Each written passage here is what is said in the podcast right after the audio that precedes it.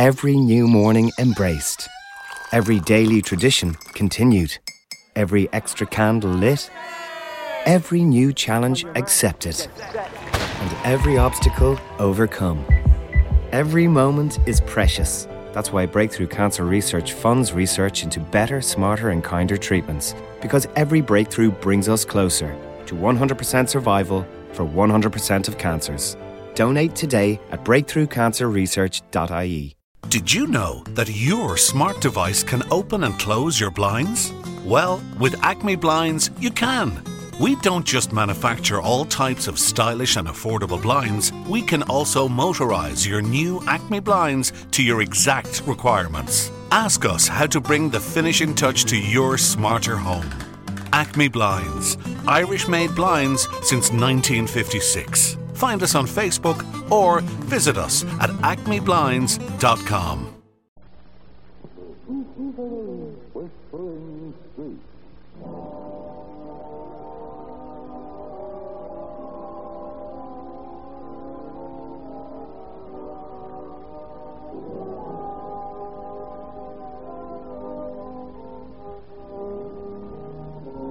And here is Betty Davis.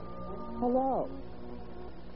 Larry Ledgett was a solidly engaged young man when he boarded the plane for taking him to England on a business trip. When he left the plane, he had doubts about the permanence of his engagement.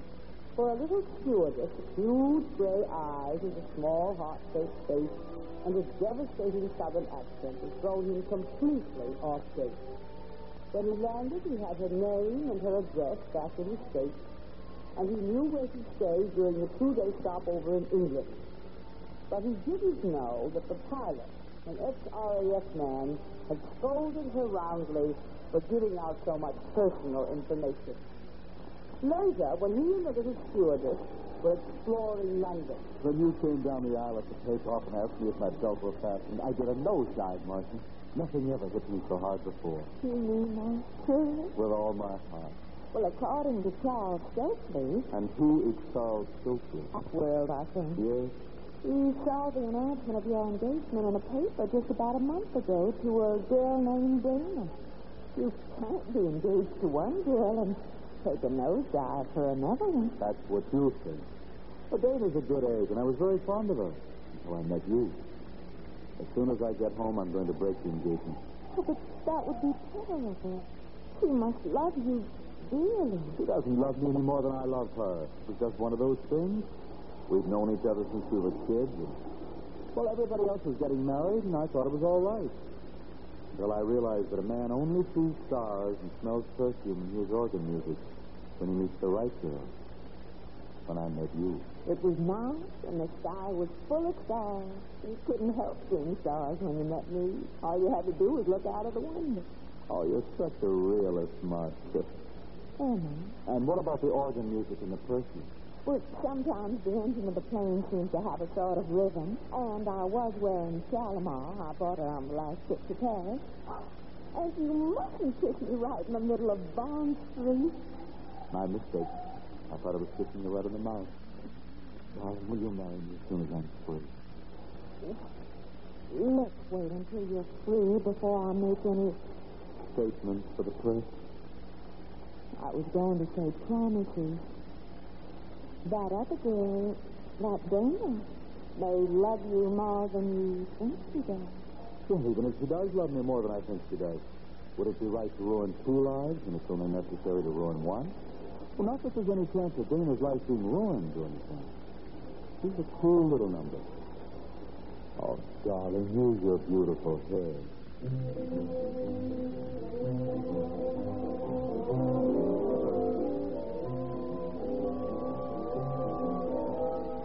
So when Lanny's stay in England was over, he flew back to America, not, however, on Marshall's plane. And a short week later, which was just one short week before the day set for their wedding, he quietly and calmly and rather brutally told the girl named Dana that he didn't want to marry her. And a week later, he and Marshall were made man and wife by an obscure justice of the peace. And a month later, they flew to San Francisco, where Lanny had a new and very big job waiting for him. And just a year later, as he came home one morning and the sun was rising and the birds were all astir, he found Martha curled up in the corner of the sofa. Well, why in the name of heaven aren't you in bed and asleep, baby? Well, I, I waited up for you. Lanny, you're, you're awfully late. I'm not a bit late. I'm early. I was worried. Terribly. I thought something awful had happened. Oh, come, come, Martha. Nothing awful ever happens to me. Only good things happen. Good things like you. Darling, I hate it when you don't come home and don't let me know where you are. I, I, I missed the first month of our marriage when you came home early every night and I cooked dinner for you. Now, wait a minute. Honeymoon can't go on indefinitely. There has to be an end to everything, even honeymoon. And, uh, oh, well, what in the name of common sense have I said to make you cry?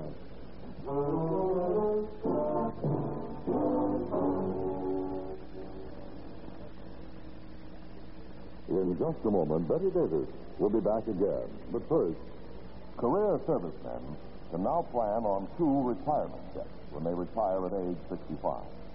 That's because military service now counts toward both military retirement and Social Security retirement.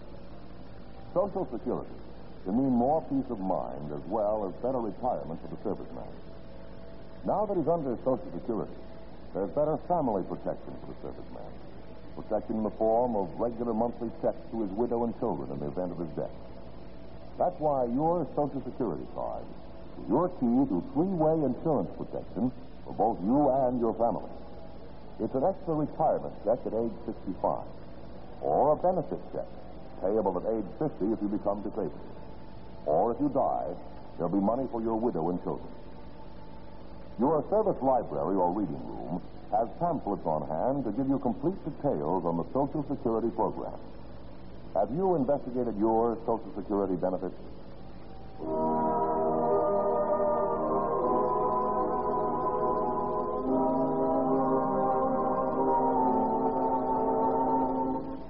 And now, back to our story with Betty Davis.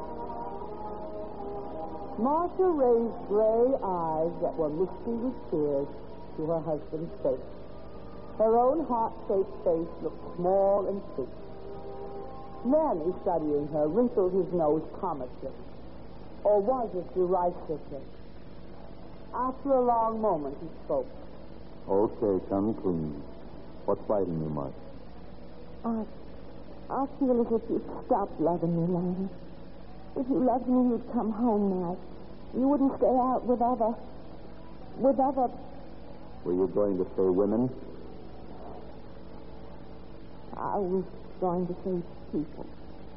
That's better. Never get too specific or you lose more than you gain. I, I gained love when I married you, Lanny, dear. I don't want to lose you. Or you. Well, the best way to keep me hooked is to keep yourself looking like a human being. You're so pale and wan these days. you know, it's hard to remember that you're the snappy little number who came down the aisle in a cute stewardess's uniform. Have I changed so much? Yes, Martha, you have. When a man loves a woman, he never changes as far as he's concerned. Not even when she's old and wrinkled and gray. Oh, Lanny, Lanny, let's go somewhere. Just the two of us. Let's find some isolated beach. Oh, I'm not in the mood for isolated beaches. And besides, Martha, I can't get away right now. There's to be a sales convention here in San Francisco. It'll start next Monday. It'll last for perhaps two weeks. A sales convention. Then I'll scarcely see you for two weeks. Can't you guess that I'm miserable? Oh, for heaven's sake, stop singing the blues and go to bed and relax for a while. I'm all in myself. I don't want to spend the rest of the morning arguing. I want some shut eye.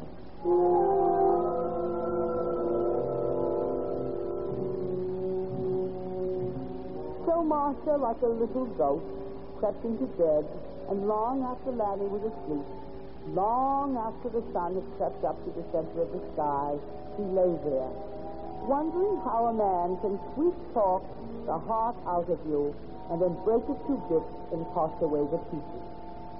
And he thought of the girl named Dana who had been jilted by Lanny so that he could marry her. When she put up a weak protest against the jilted, she's been very glib about it. She said, even if she does love me, darling, would it be right to ruin two lives when it's only necessary to ruin one? Well, not that there's any chance of Dana's life is ruined. She's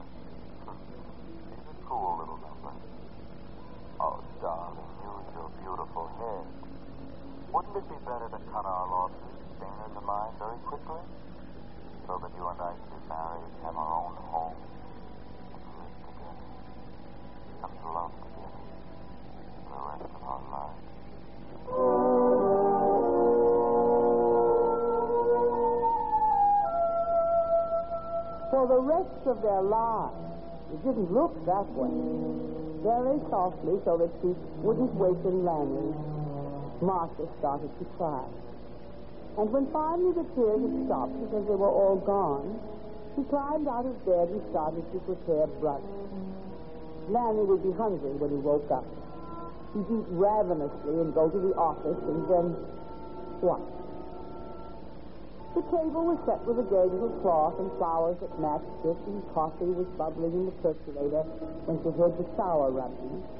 And when Lanny came out of their room looking immaculate and debonair, Mmm, that coffee smells good.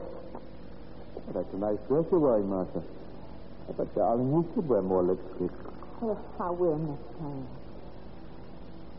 Do you want to phone the office before you eat? No, I won't call. If I do, I'll give the boss time to get sore at me. I'll explain when I'm on tap that I had a headache or went to the dentist or something. Uh, Marcia, I've been thinking. You said when I came home this morning that you'd scarcely seen me for the two weeks of the convention, right? That's right. Well, I have an idea. Why don't you go somewhere for a vacation by yourself? I wouldn't want to go anywhere alone. There's a fellow at my office. His name's David Harding, and uh, he and his sister have a cottage at one of those isolated beaches you were talking about. You know, they go to the cottage whenever they can squeeze out a weekend or a week or even two weeks. Uh, just yesterday, Dave was saying that his sister's dog's tired. She's Marjorie buyer for a chain of stores. You know, I bet she'd snatch herself a vacation at the beach if she could find someone to go with her. But, Lanny... But now, wait a minute, I haven't even finished. Dave could drive the two of you down, and you could stay with Eve. She's the sister. But how do you know that she'd like me or, or that I'd like her? Well, I'll tell you what. I'll bring them home for dinner tonight, and if you and she discover that you can get along, well, how about it? Well, bring them home and we'll see. Oh, that's my girl. You fix a bang-up dinner, will you? And wear your prettiest dress. And, darling, remember, lots of lipstick.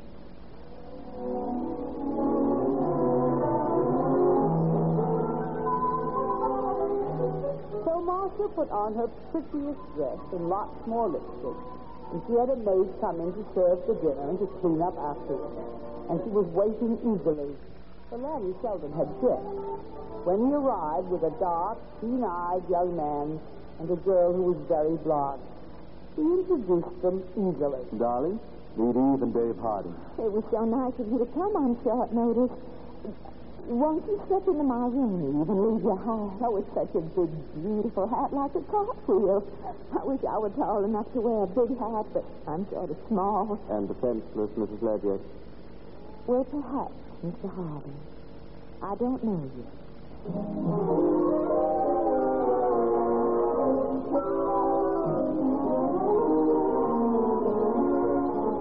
The dinner passed almost pleasantly. Toward the middle of it, Eve invited Martha to visit the beach cottage, and Martha murmured her thanks. And then Eve had a phone call. It seemed that a big lingerie manufacturer was unexpectedly in town for a few hours. She must see him. And David said regretfully that he was sorry. He didn't have his car so he could drive his sister to the manufacturer's hotel. And Lanny said that he had his car at the curb and that if they'd excuse him, he'd take Eve to her appointment. And so all at once, the dark, keen-eyed young man and Martha were left alone. I hope you won't be bored sitting it out with me, Mr. Harding. Bored? Not me. I'll enjoy myself. But how about you? I'm going to be very frank. I seldom enjoy myself when Lanny isn't around. Your sister's beautiful, Mr. Harding. I'll tell her you said so. As I understand it, you're going to drive your sister and me down. Well, she'll probably go down a day or two ahead of the bandwagon. You'll take me down later, yes?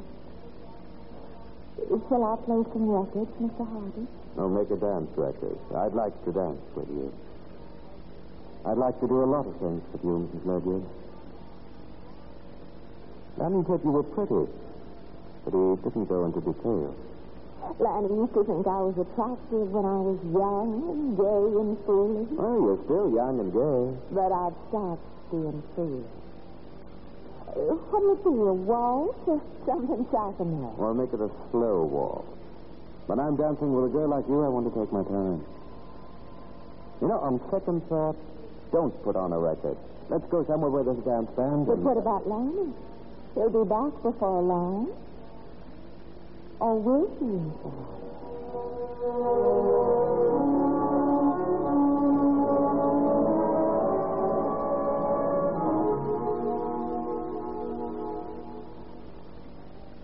In just a moment, Betty Davis will be back. Four Navy ships arrived off the coast of Colombo, Ceylon. The USS Duxbury, USS Princeton, USS Sutherland, and USS Henderson. They were there to take part in the rescue work made necessary by one of the worst floods in the history of Ceylon. Over 300 tons of food were offloaded and dispatched to the disaster area. 160 tons were airlifted by the helicopters of the Princeton. Medical teams from all the Navy ships immunized thousands of people to prevent epidemic outbreaks. They also purified the drinking water. After five days of 24 hours a day work, the floodwaters receded and the emergency passed. The spirit and teamwork displayed by these Navy men gave us all a thought to remember. We are Americans. As we go, so goes America.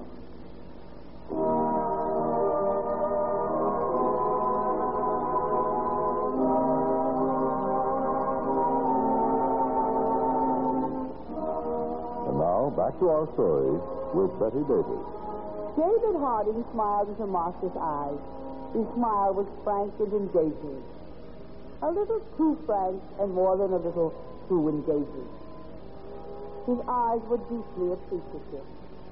Why were they so sharp? After a moment, he spoke. Lanny is a lucky man. You mean what I think you mean. Thank you, Lanny. Well, you know, it's enough for a girl to have a heart-shaped face and lashes a mile long without having a southern accent, Bernie. What part of the South do you hail from, Martha? Let's just say I'm from the deep south. But I'm not deep myself. Except the North Are you warning me? Perhaps I am. Oh, so we're getting away from the taking point, Mr. Harding. I said that Lanny would be back before long. So you did. And then I asked, oh, will he? And you didn't answer. I will now. Uh, of course he'll be back soon. Any man who wasn't a blithering idiot would be back soon if he left you behind. Then I won't be able to go dancing with you. Oh, of course you can leave a note saying where we are. Oh, but we might miss each other somehow. Oh, let's not go out this time, Mr. Harding. Let's dance decorously right here and wait for my husband. It's up to you, of course. When you get tired of dancing and waiting, you can go home, Mr. Harding, and I'll wait alone. I'm getting used to that.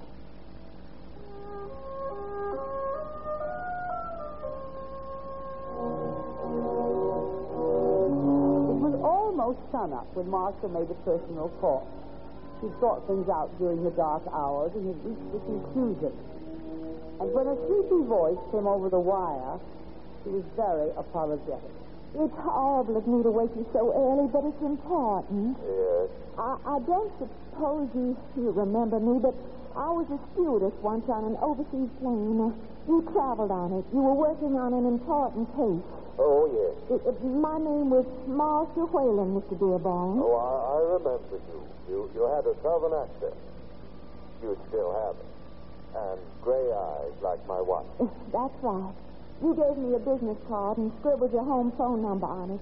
I found it last night while I was cleaning out a desk drawer. It seemed providential. May I possibly see you today on a matter of business? Quite sure. Well, uh, where are you now? In San Francisco. Uh, the town in which I live and work is about 20 miles south. Uh, you can take bus number 17. I'll take a cab. May I come early, around 9.30? That would be fine. The sooner the better. And... Oh, someone's at the door, so I'll hang up. I'll be seeing you. Who were you talking to at this hour? An old acquaintance. You're earlier than I expected, love. Am I? I thought you and Eve would make a night of it. Now, wait a minute. Eve had a business appointment. But, darling, she liked you so much. She said you were the sweetest thing ever. She said that you and she would have a wonderful time at the beach. When a girl marries a man who hasn't played fair with another girl, how on earth can she expect him to play fair with her? Huh? I was asking for this land. What are you talking about? You let Dana down, so why wouldn't you let me down? That's what I should have told myself, but I didn't. It's all fixed, isn't it? Dave Harding will drive me down to the isolated beach, and then his sister won't be at the cottage. Something will have happened to detain her, and it'll be too late for him to go back, so he'll camp out on the sofa in the living room. What are you talking about? Toward morning, he'll knock on my door and ask if I have a flashlight or a headache pill, and just as he steps into my room, you'll appear, and you'll accuse me of horrid things. I'm leaving you, Lanny. My bags are packed. You're out of your mind. Oh, no, I'm not. Do you want to divorce me, Lanny, so that you can marry Eve? She won't stick by you for long, if at all. What the devil are you talking about? I almost think he fooled you, too. This is more amusing than I thought it would be. Meaning? He isn't Dave Harding's sister, eh? and he didn't offer to frame me out of the goodness of his heart so that you and Eve could find happiness together. Eve's a professional, oh, what do you call it? I, I guess skill's the word. And she works for Dave, who's a professional correspondent. After they framed the wife or a husband, they blackmail the party of the other part and get it both ways. How do you know so much about the Harding? Do you remember the pilot named Charles Stokely who warned me against you? The one who knows everything about everybody? Well, Eve traveled on our plane once, and he told me all about her little racket. Once you said I was a realist, Lanny, and so I am. I'm such a realist that I've decided to see a lawyer who has an office just 20 miles from San Francisco. And after that, I'll take a vacation by myself. A very long vacation.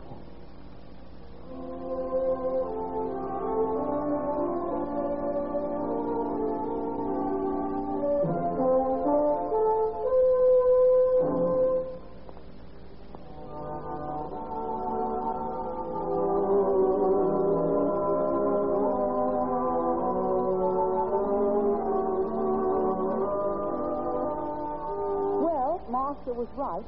When a man will cheat one woman, he'll cheat another woman.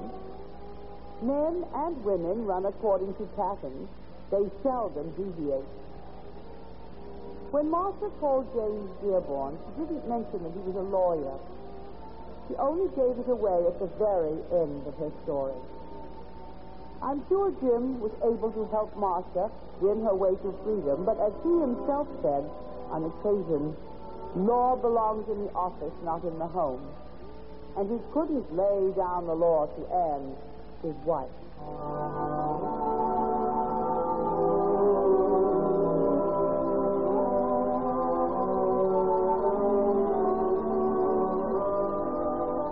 And now here's Betty Davis to tell you more about James Dearborn, who was worried about his wife, Anne. What was wrong with Anne Dearborn? Why, nothing was wrong with her, really, except that nature intended her to be a big, strong girl, and she insisted on dieting so that she'd look fragile and interesting. Well, her diet carried her in the wrong direction and started a chain of circumstances that threatened her marriage. Until then, this is Betty Davis saying goodbye from the Whispering Street.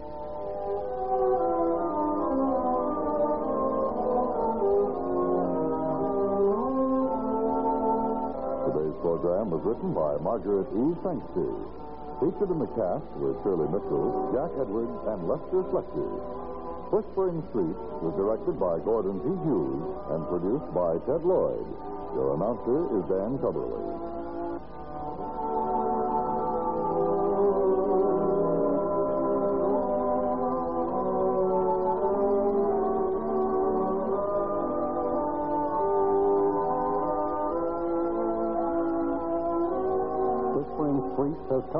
Through the worldwide facilities of the United States Armed Forces Radio and Television Service.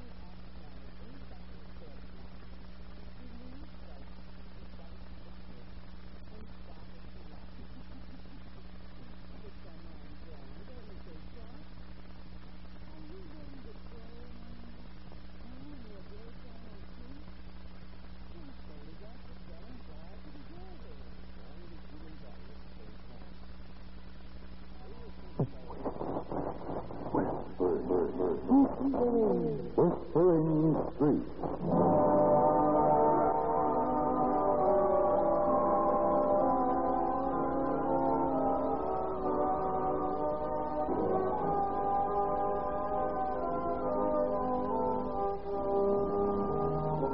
And here is Betty Davis.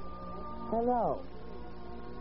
The whispering streets that lead forth and back, back and forth across the dinner table are frightening ones, especially when a woman is on the plump side and is trying to diet. As Anne Dearborn watched her husband James scrape up the last succulent bit of cream of pea soup, the sort that has chunks of ham floating in it, she felt hatred creep into her heart. Nervously, her fingers crumbled the bit of Swedish bread that lay on her service plate. When James looked up and grinned at her, she had an absurd desire to scream. Andy certainly is a good cook. You can ring for I am if you want to. Very well. Oh, you rang, Miss Dearborn? Yes, Candy, you may take Mr. Dearborn's suitcase. We should have some of the